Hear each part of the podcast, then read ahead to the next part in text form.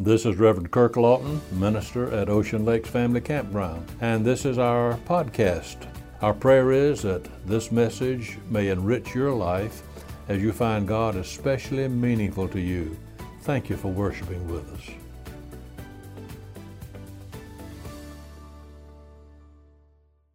As we begin the message this morning, I first had the idea to start by asking the question Are you a good person?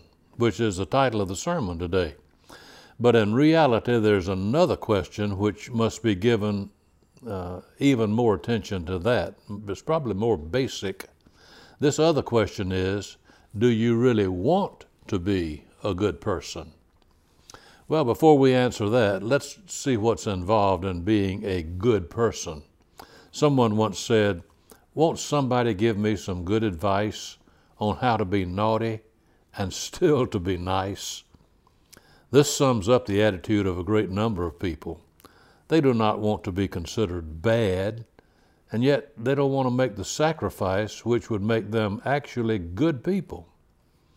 I want to do what I please. I want to have what is known as a good time, some would say.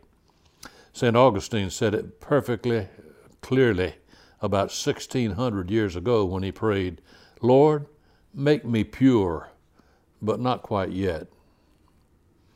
Goodness, think of that word. What is more uninteresting, dull, prosaic than for me to say to you this morning, be good? If I were to ask most teenagers, do you want to be good? I'd probably either get an unthought quick yes, or I might get an unbelieving look, which lets me know that the person is thinking, are you kidding, preacher? If I were to ask a businessman, Do you want to be good? I might likewise get an affirmative reply, and then an explanation that in today's business world, you just can't be good all the time and succeed in business. We have developed in our society today a confused sense of values, while we have forgotten that character is the keynote to the good life, and there's no real happiness apart from true goodness. A young man came to Jesus one day and opened up the conversation by saying, Good master, what good thing shall I do that I may have eternal life? Before Jesus answered that question, our Lord chided him for using the word good just as a casual greeting without any thought. Today we fall into the same kind of error. We honor without discrimination. So and so is a good man, we say. This seems to us to be about the mildest word we can use without committing ourselves. A lady once said to a friend, So and so is a great man. He speaks eight languages. Her friend wisely replied, Yes, he is a great man, but not because he speaks eight languages. You know, he could be a liar in all eight. Goodness is something that seems to most people to be flat, uninteresting, meaningless. On the other hand, badness has the ring of being spicy, intriguing, interesting. The obvious truth of this statement is brought to light in the fact that the news media find that bad news is always more sought after than good news. The word sin is a word which has taken on rather strange connotations for us. It used to be that this was a word to be avoided, but not so anymore. About the only place I know where the mention of sin is taboo is in an AA meeting.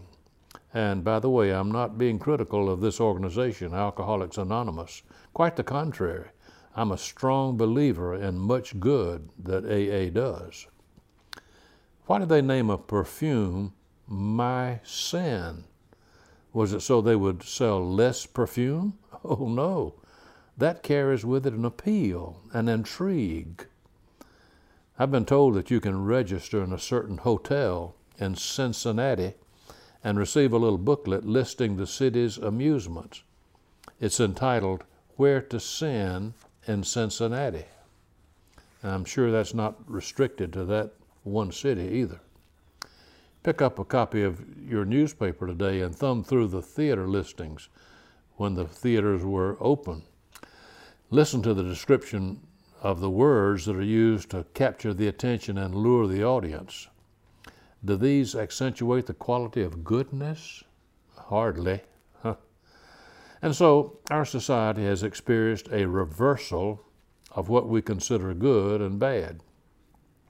When we say goodness, we sometimes get a mental picture of black clothing, quietness, long faced sobriety, hands held just so, and perhaps a prayer position, a face which frowns at the slightest suggestion of anything looks like fun, and a life that is soft, prissy, sissified, inhibited, self righteous, and completely dull.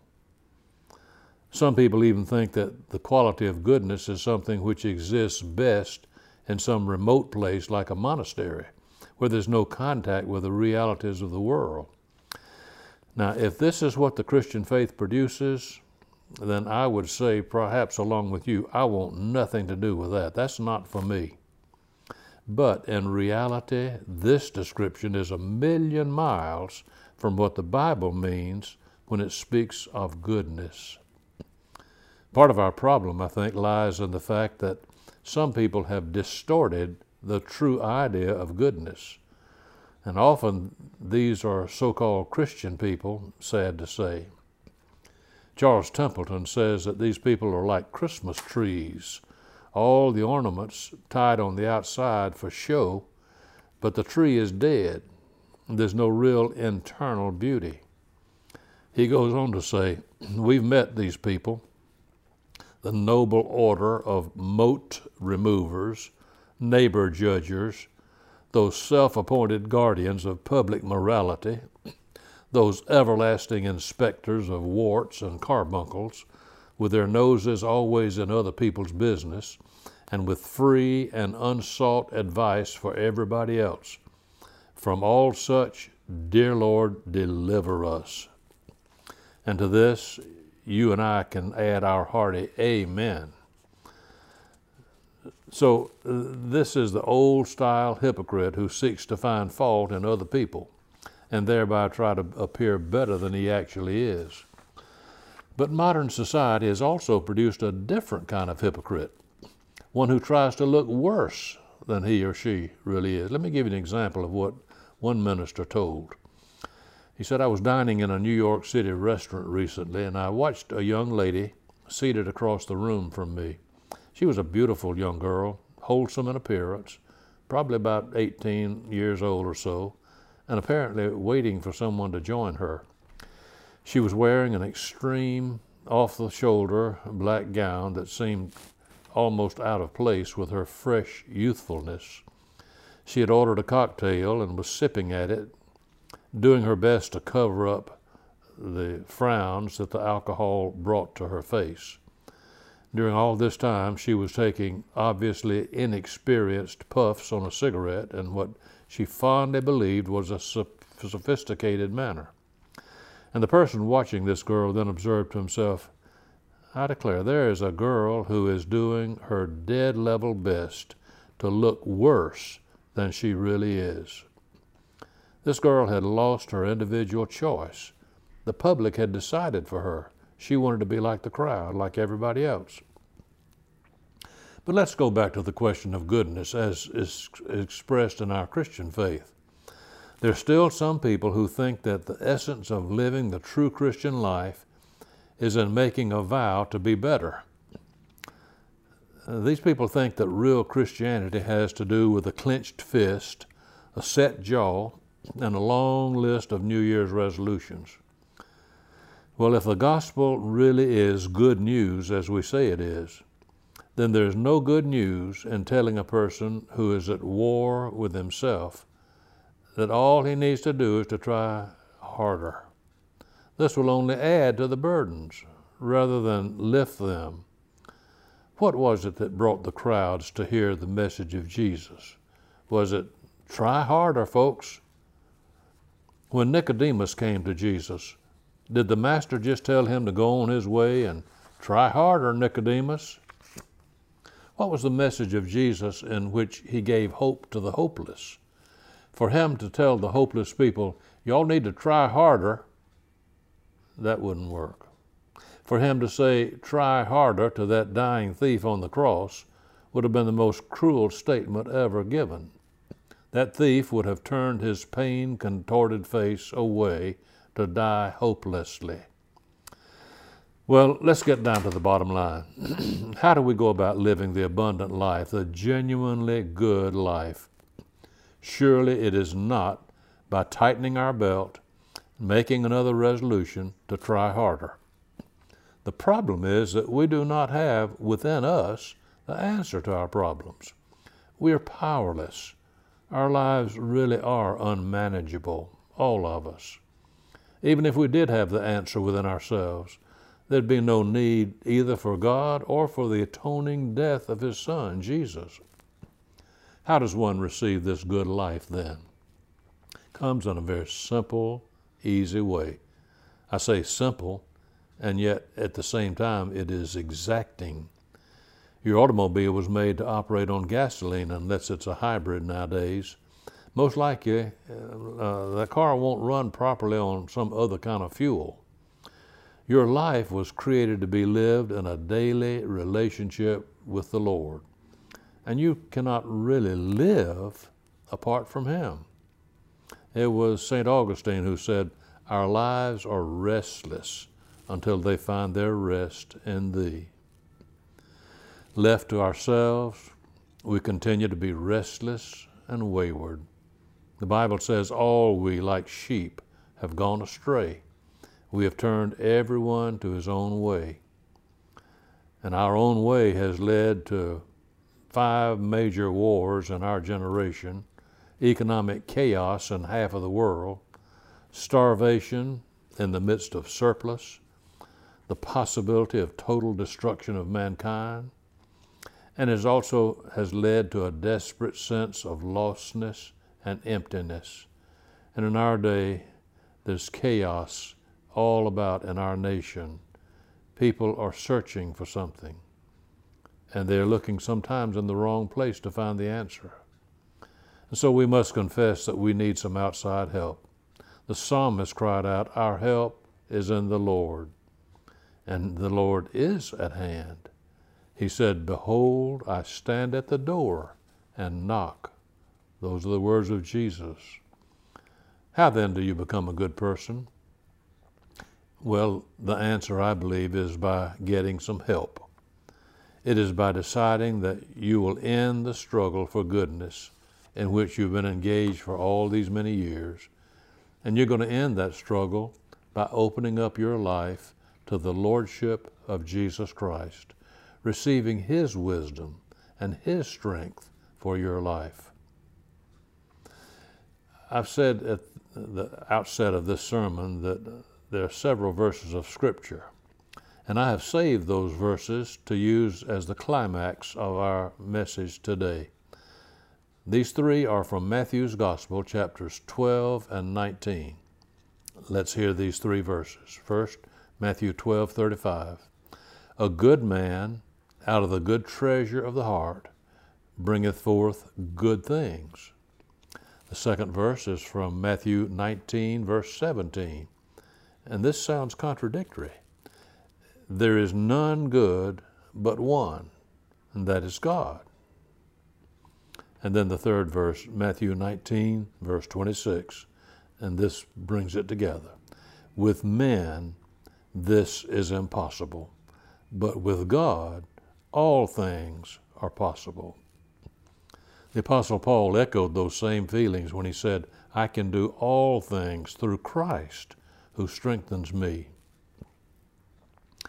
In a textile factory, part of the instructions that were posted in a workroom read as follows If your threads get tangled while you're working, send for the foreman one of the employees got her threads all tangled up one day, and she tried to untangle them for herself, but it ended up just making them worse.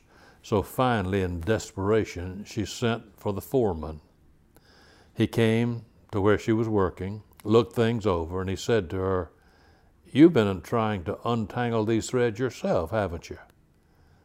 Uh, yes, I have, she confessed. But why didn't you send for me according to your instructions? asked the foreman. The lady protested, But I did my best. Then the foreman said, Let me tell you something. I want you to remember in the future that doing your best means sending for me. And so, have you come to the place in your life when you feel that your life is all tangled up? In spite of all that you've tried to do, nothing seems to have helped. Nothing works out right. In fact, sometimes you think things are actually getting worse instead of better. Have you considered that doing your best means calling for the help of another person who knows better than you do how to help you? Trying harder is not the answer. You've done that many times. But this morning, you're ready to come to the Lord and to make that full surrender of yourself to Him. He is really the only one who can help you at the point of your greatest need. Would you be willing right now to let Him do just that? God is ready if you are. Oh God, forgive us for trying to sort out the tangled mess that our life has often been in. We try to do our best, we say, not realizing that mean doing our best means letting you have control of our lives. So we pray, Lord, that today every person who feels that need down inside may come to the time of saying, Lord, I want to turn it over to you, to let go and to let God. May this be true for each of us, we pray. In the wonderful name of Jesus, our Savior, we ask it. Amen.